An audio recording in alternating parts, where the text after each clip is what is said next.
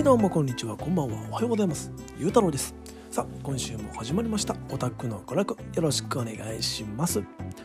さて、えー、今週ですね何を、えー、話すかと言いますとあのー、先週ですね、えっと、あの小松菜さんとコラボさせていただきましてあの2024年に、えー、ちょっとやりたいゲームなんぞをね話したんですけどもちょっとまだあの話し足りないなと思いましてというであの今週のテーマはですね、えー、2024年に発売されるゲームの中でやりたいゲームアゲインということでですねまあそんなに数ないまあ言うて3本なんですけどちょっとあのね、まあ、百英雄伝やりたいとかプリンセスピーチやりたいとかユニコーンオーバーロードやりたいとか言ってますけどそれとはまた別でねちょっと他にまだやりたいゲームがあるのでちょっとそれを3本ほど紹介させていただけたらなと思っております。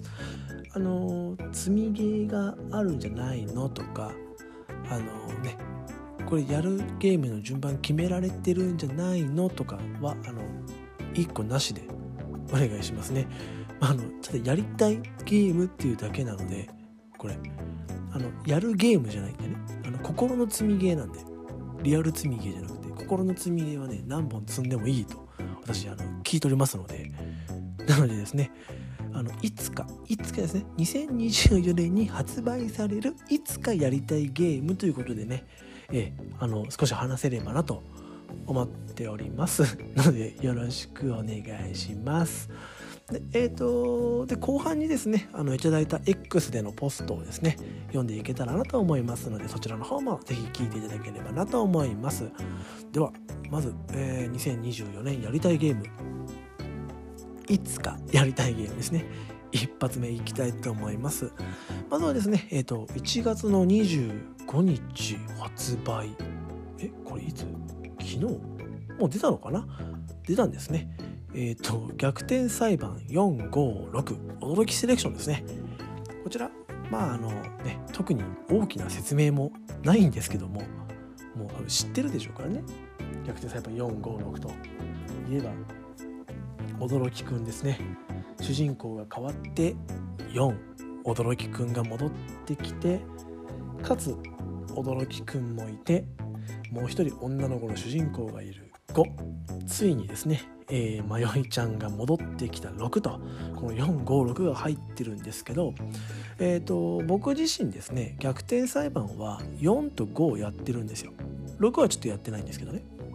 で45でやってるんですがあのこちらのね456驚きセレクションだと、えー、ダウンロードコンテンツも含まれていると。もともと僕はあの 3DS でダウンロードコンテンツって買ったこと1個もなくてなんならネットで買ったことはないんですよ。3DS なんて。なんか DLC を買うっていう発想にいかなくてやったことない謎が入ってるんですよね。でその5の DLC がすごい面白そうで、まあ、知ってる人は知ってると思うんですけどなんだっけな水族館のイルカを救ってほしいみたいな確かストーリーなんですよ。まあね僕もやったことないのでちょっと詳しい話までは分かんないんですけどあの是非ねこれやってみたいなと思います。でまあ6は普通にやったことがないんでね、えー、なのでねこの逆転裁判456とやってみたいなと思いますね。まあね123はね持ってるんですよ。あのスイッチの。123なるほどコレクションは。もうこちらね3本はもう本当に名作なので、ね、多分ね逆転裁判をやってない人は多分いないんじゃないかなと思うぐらいね有名ですしやったことない人はじゃあちょっと今からやりなと。もう今もう買いなっていうぐらい僕の中ではおすすめのゲームでもあるのでねせっかくなんでね逆転裁判456が出る前に123をやる時間はない。はいないです。ねロマサがやってますしね。後ろのゲーム決まってますから。456これいつかやりたいゲームではありますね。はい。え？456え？やりたいです。えっとすいませんね。え、続きまして2本目ですね。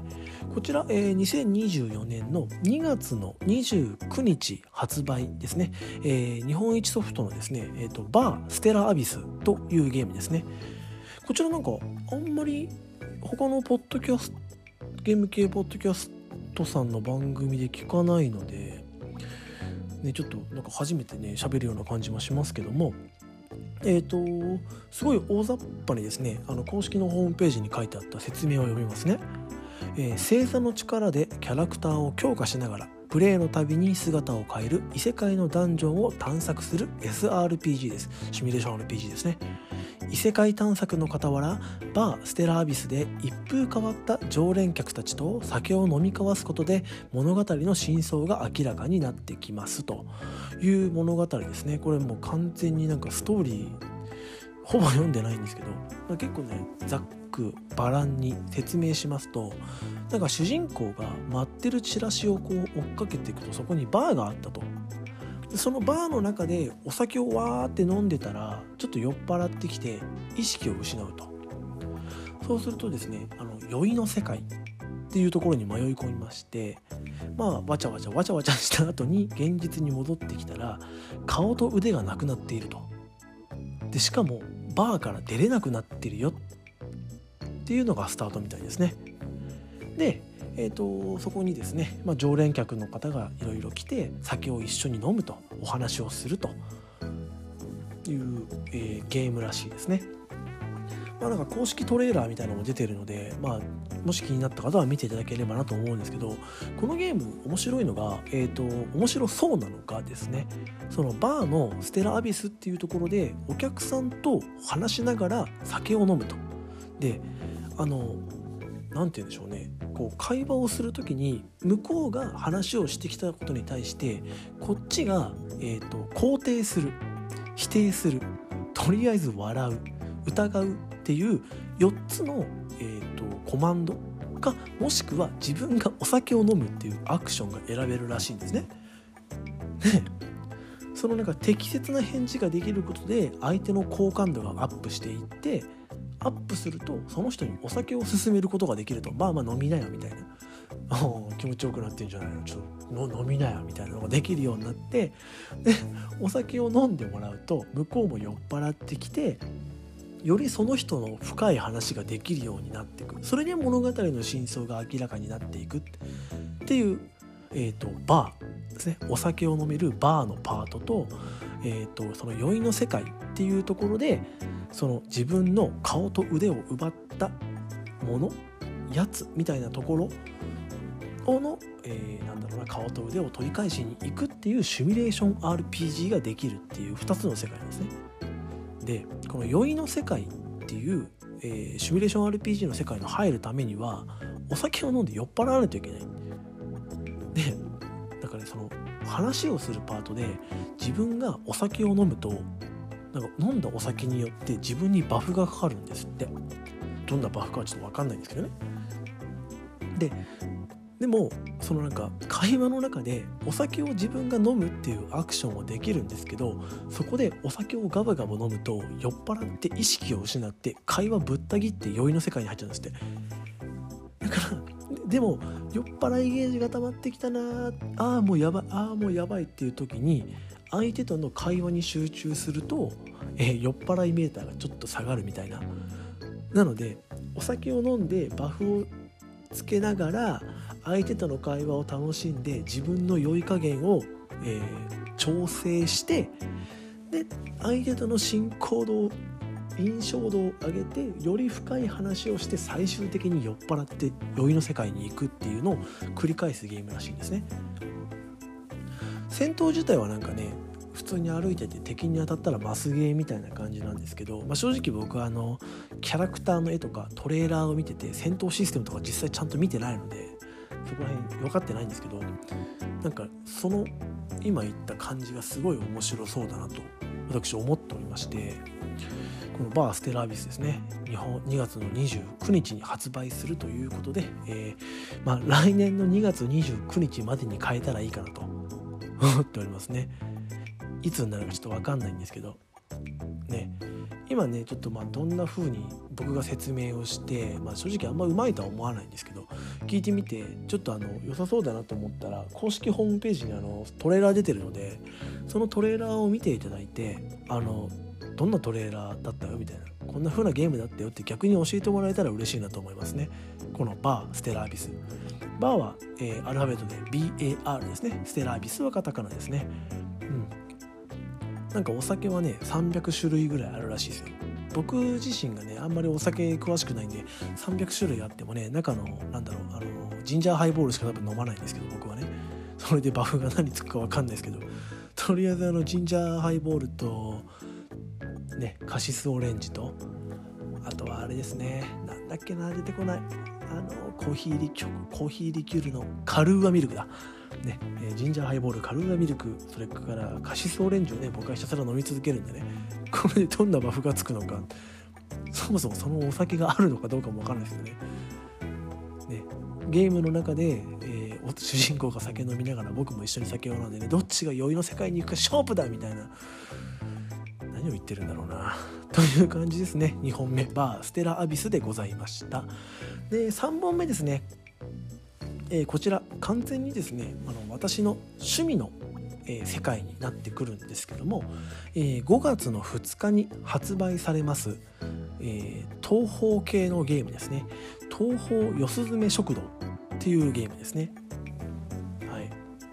こちらがですね何て言うんだろうな東宝のゲームなんですけども、えー、結構ざっまたですねバーステラーミスの時みたくざっくばらんに説明しますと、まあ、四スズメっていうキャラがいるんですが、えー、そのキャラがですねあのデイブ・ザ・ダイバーでしたっけ？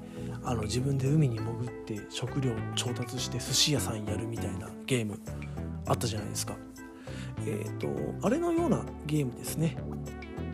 このキャラクターが、えーと、昼間は、えー、材料調達をしたり、この東宝の世界のことを幻想郷っていうんですけどもそこになんかいろんなキャラクターがいっぱいいて材料調達をしたり幻想郷のキャラとコミュニケーションをとってなんか進行度を上げたりしていっぱい材料を集めて夜は、えーと居酒屋を営業してお客さんをもてなすっていうゲームですね。なんか結構ねお客さんがメニューをわって出してこのメニューありますよってやってるのにお客さんがそのメニューとは関係ない。俺こういう料理好きだからお前作れよみたいなキャラもいるらしくそういうのにもどう対応していくかとかその夜に居酒屋を営業してる中で全然手が足りないからその東宝のキャラにじゃああなたとあなたとあなたちょっと今日の夜だけちょっと働いてもちろん賃金は払うからみたいなことができるらしいんですね。まあねまあ単純にね僕があの東宝のキャラが好きだっていうのもあって、ね、いろんなキャラを呼んでシミュレーションゲームなんですよね多分ね。これね面白そうでこのゲームねなんかドットなんですよ絵が。ですごいなんか上手な綺麗なドットでなんかねその幻想郷のキャラとコミュニケーション取って好感度が上がることでそのキャラのいろんなスチルを見ることができるらしいんですけどそのスチルもなんかすごい綺麗に作られててまあ、単純にそれがなんかコンプリート要素的なものであると思うんですけど普通にそれも見てみたいなっていうのが一つありますね。うん、どんなキャラが、ままあ、もうね東宝だけで言って何キャラぐらいちょっといるのか全部は把握できてないんですけどねあの最近の東宝はちょっと僕自身が終えてないのでちょっと昔の東宝までしか知らないんですけどまあキャラで言えば多分ね100ぐらいいるのかな？どんぐらいいるんでしょうね？ちょっと分かんないですけど。でかつですねこのゲームあの2021年の10月に Steam 版手が発売されてるらしくえー、このゲームですね評価はなんと圧倒的に好評だと。僕あの Steam 全くわからないんで圧倒的に好評があの上から何段目の高評価なのか分かんないけどまあ圧倒的に好評ですからね。もうね確率的にはあの好評と不評がまあ2882かなのか91なのかぐらいですよね。多分100ゼロじゃないですよ。100ゼロならもう完璧に好評とかね。全て好評とか多分そんなんなるんで10ゼロではないんでしょうけど僕の中では圧倒的にっつったらもうほんと82ぐらいで好評でしょうからねどんな方が評価をして確かに評価件数はね1万6000件ぐらいだったかな。1万6000件の8割って言ったらね8642の81だから1万2000件ぐらいか。1万2000件ちょっとぐらいは好評ですから多分このゲームすごい面白そうなんですよね。うん。5月の2日。なので今年の5月の2日ではなくこちらも来年の5月2日をめどにね買っていけたらいいなと思っております。2024年ねやりたいゲーム。まあ2024年ねどんなゲームが出るのかねちょっと何とも言えないんですけど。まあアナザーコードは出たしあと何があるんでしょうね。今年出るゲームって。2024年。うん分かんないな。僕がねなんとなく思ってるのは今言った3つのやつとねまあ出ましたけど、えー、アナザーコードペーパーマリオ RPG とかねやっていきたいなと思いますね。いつ触るのかわかんないですよ。心の積みゲーなんでね。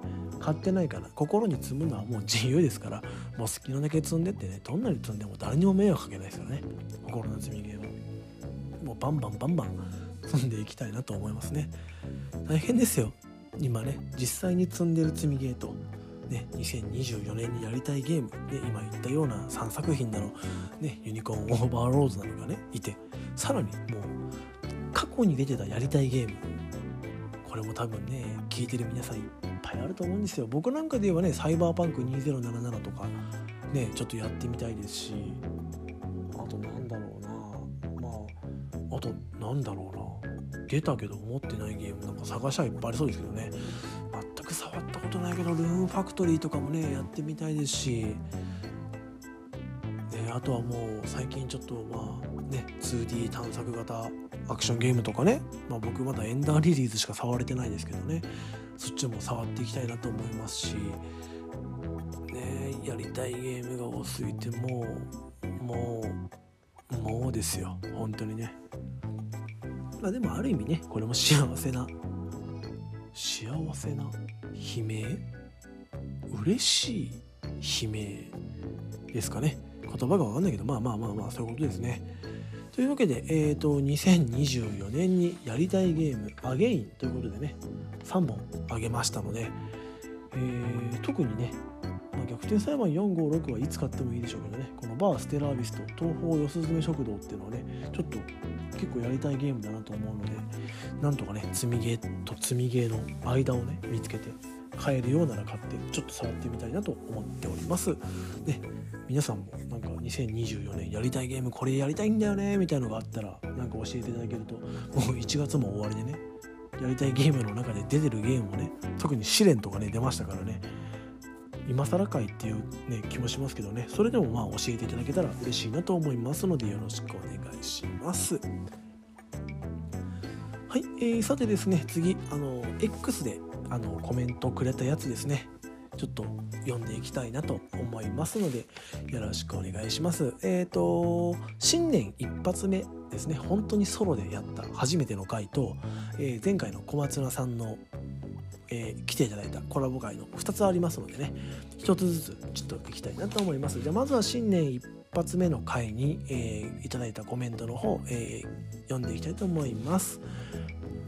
えー、まず一発目クムさんですね、えー、ゲーム幸せ機構のクムさんからです。聞きました。ロマサガ2は小学生の時に遊んで以来なので記憶おぼろげですがダンターグに苦戦されていた話を以前ポストで見て当時の恐怖が蘇ってきました。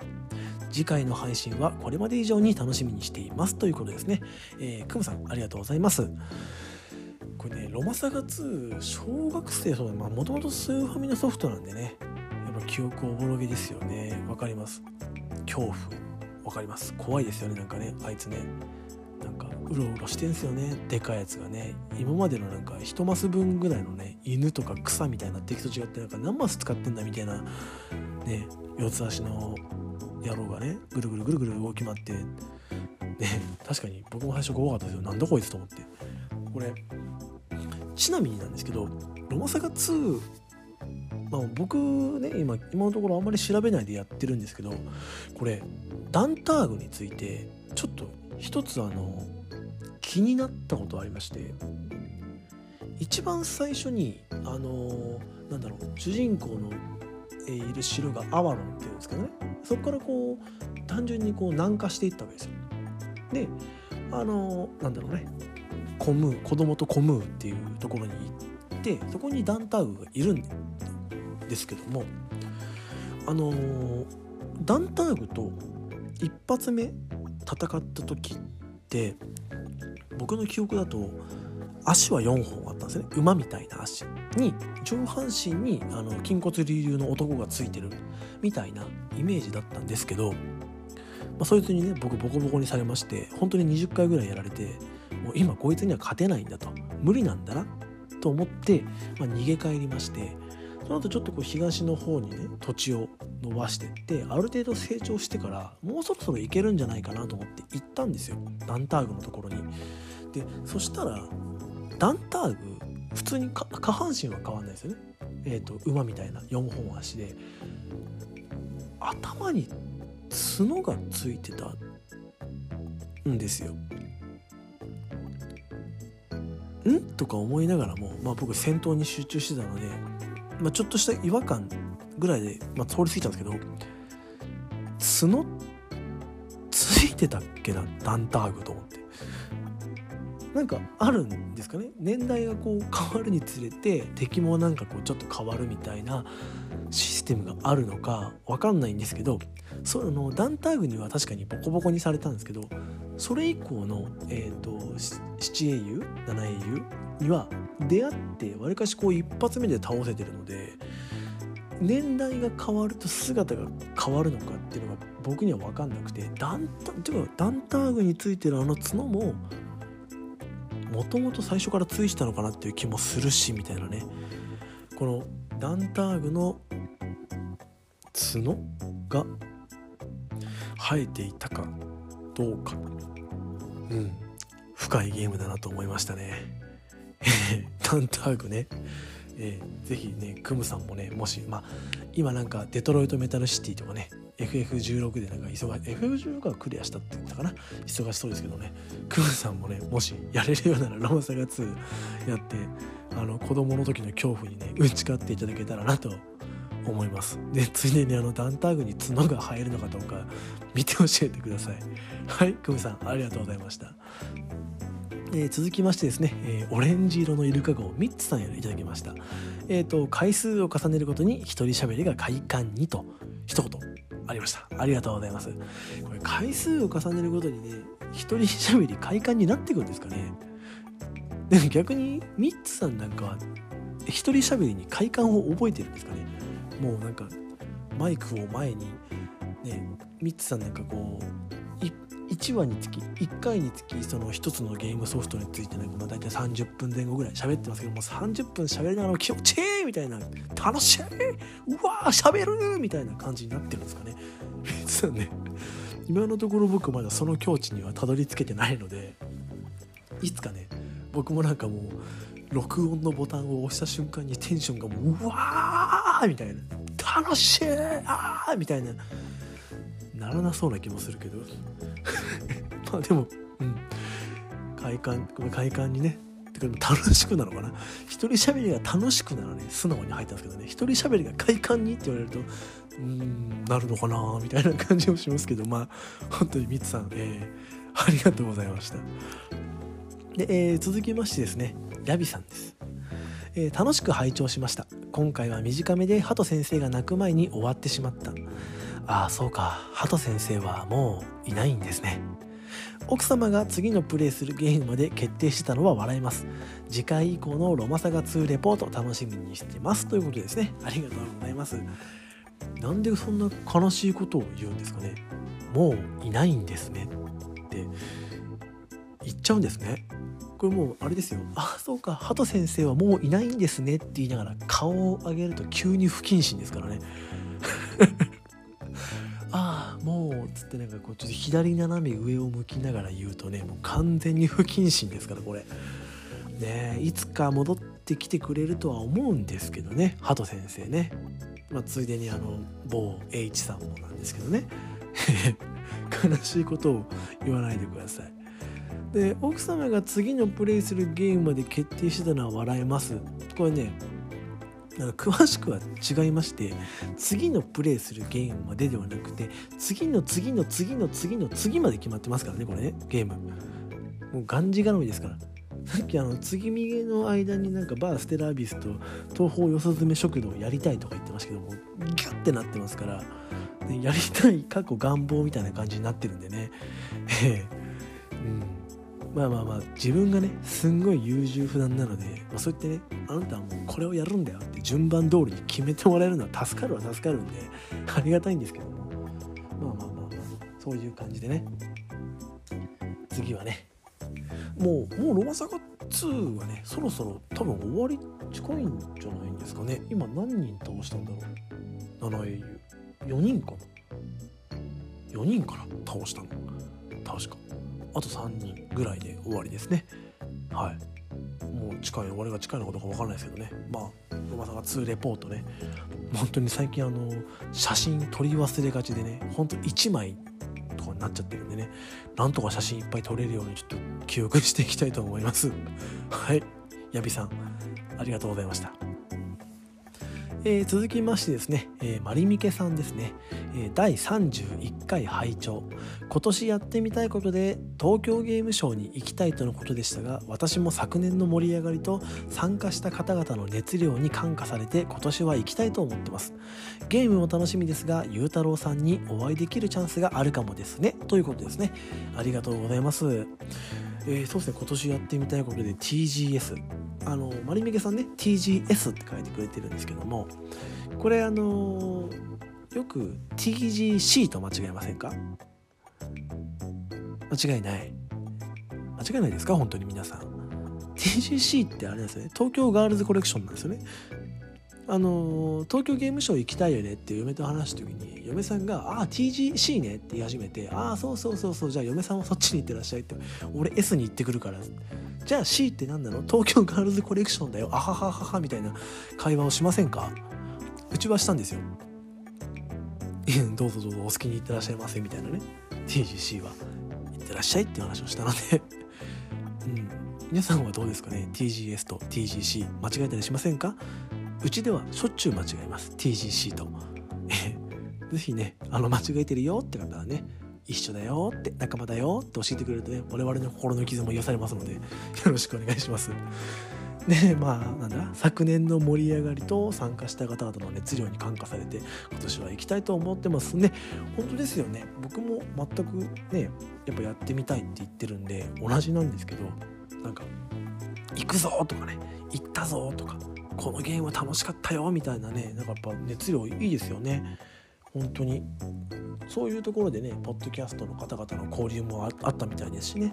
すごいいいなと思ってます。今年はねもうすでにあの行こうと決めておりますので、ね、風邪さえひかなければね本当に行ってみたいなと思いますね。ね、ゲームも楽しみですがゆうたろうさんにお会いできるチャンスがあるかも。そうですね。本当にできればねまりみけさんお会いしてお話ししたいですね。ヘラクレスの栄光の話もして、ねえー、バルダーズゲート3の話もして、ね、ぜひ握手なんぞさせていただいて東京ゲームショウってとこだビッグサイトか。東京ビッグサイトで僕と握手みたいなこともねしていきたいなと思いますけど。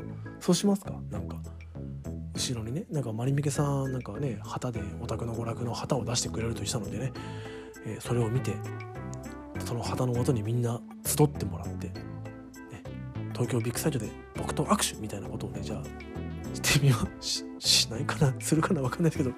はい。本当にお会いできるチャンスがあればね是非お会いしてねお話ししたいですね。はい。マリミケさんありがとうございました。えー、続きまして梅さんですね、えー、ロマサガ2をホームボタンでリトライしてるって話を聞いてあれ？と思ったけどリマスター版はソフトリセットがないのか。ソフトリセットがなくてもスーパーファミコンの物理リセットボタンの方がスイッチより速そうだなって思いました。本体に手が届けばロマサガ2クリア報告楽しみにしてますね。とのことです。ありがとうございます。これね僕知らない。ソフトリセットってのがあったんですね。そのなんだスーパーファミコン版か。なんだろうメニュー画面開いたらその中にあったんですかね。ソフトリセットってね。あったら便利ですよね。僕あの任天堂スイッチライトを使ってるんですけどあのちょっと前に X にポストしたんですけどあのスーパーファミコンのコントローラー型のねスーパーファミコンのコントローラー型のコントロールスーパーファミもういいやスーパーファミコンのコントローラーをね買ったんですよ。あの普通につなげられるやつをね。であれに物理的にホームボタンがついてなくてこの手元でスーパーファミコンのゲームやりながらちょっとリセットしたいなと思ったらあのスイッチライト本体についてるホームボタンを押すんですよね。ってやらないと戻れないのでこのソフトリセットって本当に欲しいなと思いましたね。梅さんとのやり取りしてる中でリマスターはなんでソフトリセットがないんだみたいな不満点に挙げられてたっていうんでねこれなんで消えちゃったのかちょっと分かんないですけどね。うん。まあ、ぜひね会ってくれたらよかったなと思いますけどまあそんなこと言ってももうないもんはないからね。しょうがないしょうがないねこれはもうね。うん。諦めます。はい「ロマサガ2」のクリア方法が楽しみにしてますね。ということでね。ええ。そろそろもう今月今月は無理だ。から来月の半ばぐらいまでにクリアできるんじゃないかなという気が勝手に。しております。のでなんとかクリア報告できるように頑張っていきたいと思います。なんかね昔聞いた話だとねなんかラスボスが強いのかな？すごく。ラスボスで積んじゃうみたいな話を聞いたので、まあ、そこまでは多分いけるんでしょうけどね。そこでなんとか頑張っていけるようなクリアできるようにちょっと頑張っていきたいなと思いますのでよろしくお願いします。梅さんありがとうございました。はい。えー、新年一発目の X のコメント以上ですね。続きまして、えーと、先週のコラボ会のですねいただいたやつを読んでいきたいと思います。よろしくお願いします。えー、5つ目おやすみさんですね、えー、週刊ゲーム斜め読みのおやすみさんからいただきました。えー、優しくて気のいいお兄さん2人がワイワイしている。最高です。ゲーナナの片割れとしては今年発売のタイトルが話題としてたくさん出てきてめっちゃテンション上がりましたとあります。ありがとうございます。ね一番気になる点はもう優しくて気のいいまではいいです。もう僕優しくて気のいいので、えー、そこまではもう正解です。おやすみさん。正解。えお兄さん。おお兄さん。うんまあうんお兄さん。まあうん。三角。ま丸とも言い難いしなんか僕個人の感情として×ともなかなか言えないので三角です。優しい丸。気がいい丸。お兄さん三角です。はい。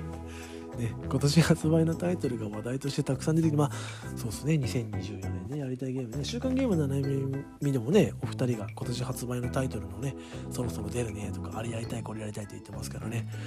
またねそんな話もねどっかでできたらいいなと思いますね。テンションが上がってくれたということでね嬉しい限りでございます。本当に。このメールをメール？ポストを見て僕もテンションが上がりました。やったね。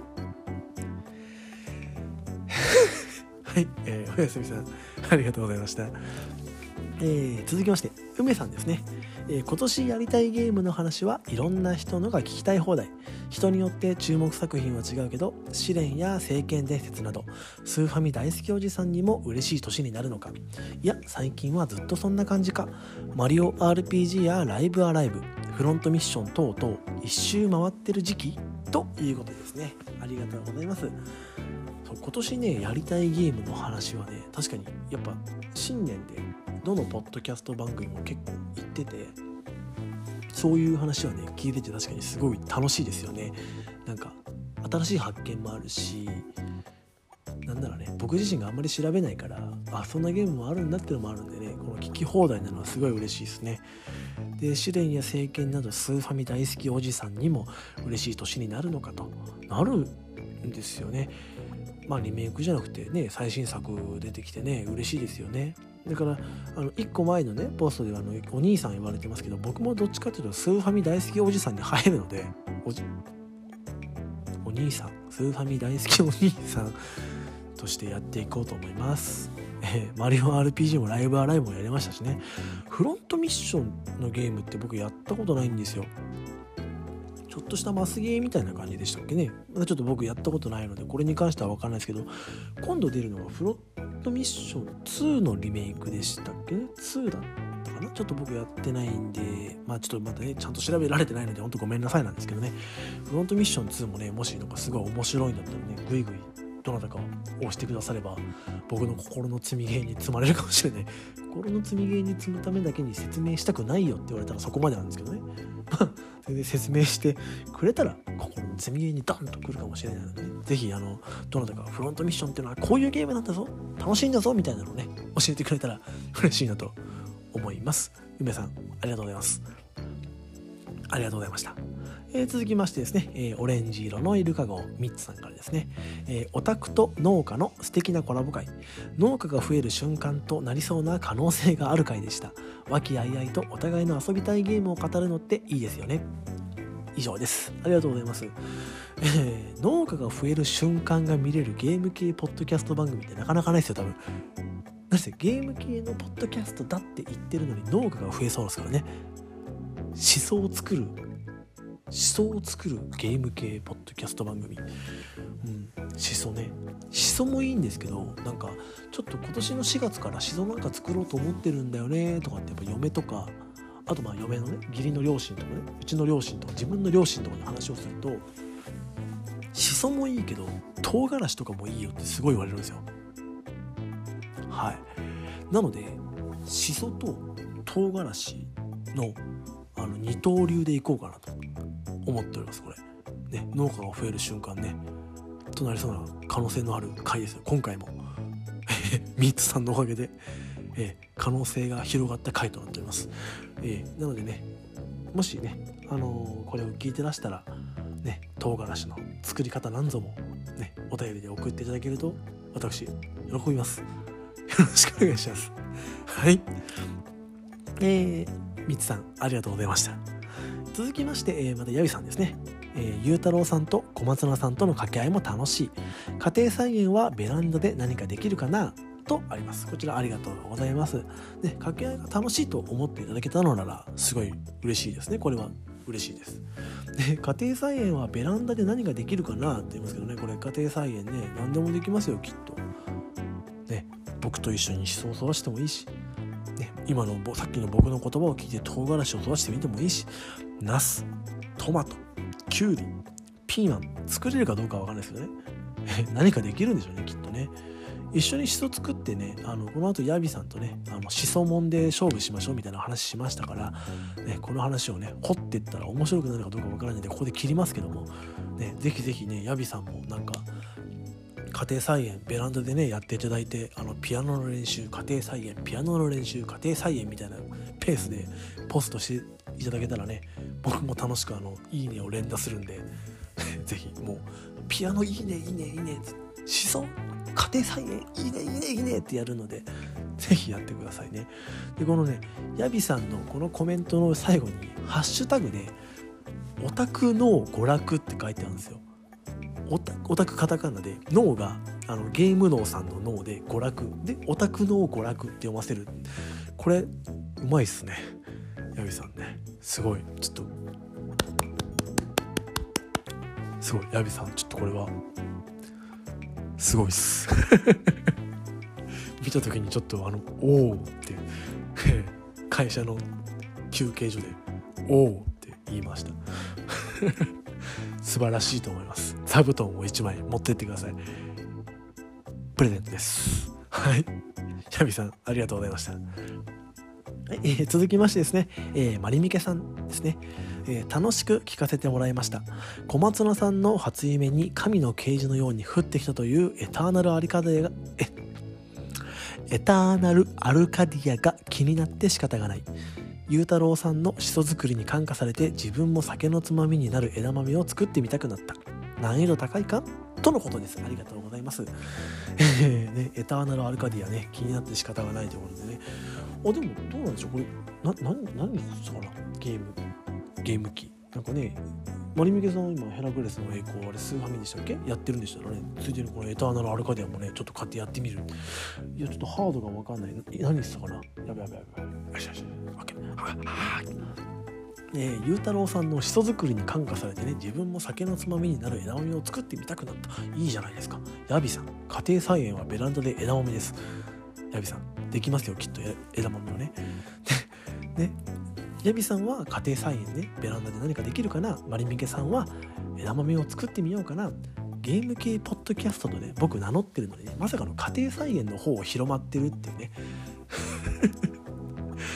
まあ全然いいんですけどね、はい、そのもちろんゲームの、ね、農家の小松菜さんと話した結果、ねえー、家庭菜園をやる人が増える、うん、嬉しい限りでございます、ね、僕と一緒にね今年は皆さんもあの本当に初めてあの家庭菜園をね今年の4月5月春過ぎぐらいですかね。もう我々のね僕のところに出る X のポストがなんか野菜が育ったよ芽が出たよみたいなね収穫しましたみたいなのがね羅列するような、えー、X になってもいいんじゃないかなという気がしますので、ね、ぜひみんなで本当に家庭菜園やりましょう。僕がしそと唐辛子マリミケさんは枝豆ヤビさん何かなヘチマとかですかね。わかんないですけどなんかいいって言いますもんね。あのベランダのところにこう網立てて日よけになるって言いますからヘチマですねじゃあヤビさんね。行きましょう。皆さんでね。家庭菜園やっていきましょう。はい。まりみけさんありがとうございました。で最後に梅丸さんですね、えー、聞きました。まさかゲストが小松菜さんとは。というのは冗談でトークテーマにまつわるお話もさることながら横道にそれたお話も面白かったです。小松菜さんがギフトピアとちびロボ好きとおっしゃられてて一緒だと思いました。スイッチオンラインにゲームキューブとこの2作来てほしいですとのことです。ありがとうございます。ね、トークテーマにまつわるお話もさることながら横道にそれたお話も面白かったです。思い返してみるとね横道にそれた横道にそれてたかな。ずっとちゃんとこのうんなんかこうちゃんとしたこのメインストリートを歩いてたような気もしますけど横道にそったまあまあ楽しんでいただけたのならね、え、感謝ということで ありがとうございますね。メインストリートを堂々と歩いてたような気もしますけどね私ねもしかしたら僕がメインストリートを歩いてる中で小松菜さんがちょっとこう横道にこう行ってるのかもしれないですね。もしかしたらね、えー、小松菜さんごめんなさい。でギフトピアとちびロブがおっしゃられて一緒だと思ったと、ね、スイッチオンラインにスイッチオンラインにゲームキューブね来るんですかね。ゲームキューブね。まあ64が来てるからいずれゲームキューブが来ることもねあるのかもしれませんが。ねできればねお金かからない方法でやらせてくれたら嬉しいなと思いますけどね。そのうちねなんかこう Wii とかもできそうですよね。今のあの横外すジョイコンかジョイコンだったら Wii もできますからね。ゲームキューブだけじゃなくて Wii とかもしくはねゲームパッドとして使えるならね WiiU とかねそこら辺もね出てきてくれたら嬉しいですよね。えー、えー、と梅丸さんありがとうございました。